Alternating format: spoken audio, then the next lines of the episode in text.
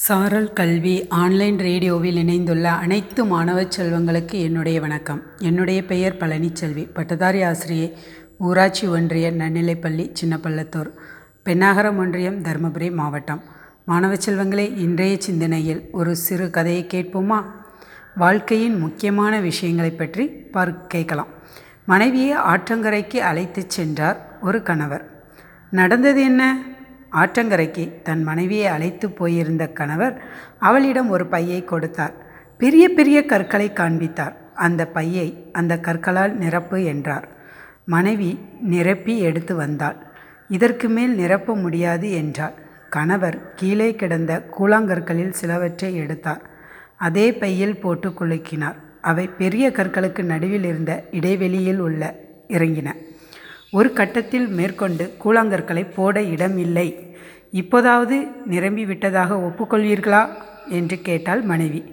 அதற்கு கணவர் அங்கிருந்த மணலை அள்ளி பையில் போட்டார். பையை மேலும் குலுக்கினார். கற்கள் கூழாங்கற்கள் இவற்றுக்கு இடையில் இருந்த இடைவெளிகளில் மணல் இறங்கியது.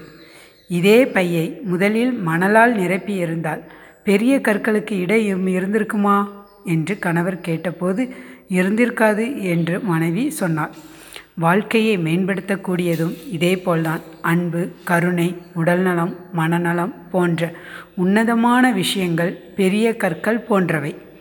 வேலை வீடு கார் போன்ற செல்வங்கள் கூழாங்கற்களை போன்றது. கேளிக்கை வீண் அரட்டை போன்ற அற்ப விஷயங்கள் இந்த மணல் போன்றவை. முதலில் பெரிய விஷயங்களுக்கு வாழ்க்கையில் இடம் கொடுங்கள். அதாவது அன்பு கருணை உடல்நலம் மனநலம் போன்ற உன்னதமான விஷயங்களுக்கு அந்த பெரிய கற்களை போல் இந்த விஷயங்களுக்கெல்லாம் நாம் என்ன செய்யணும்? வாழ்க்கையில் இடம் கொடுக்க வேண்டும்.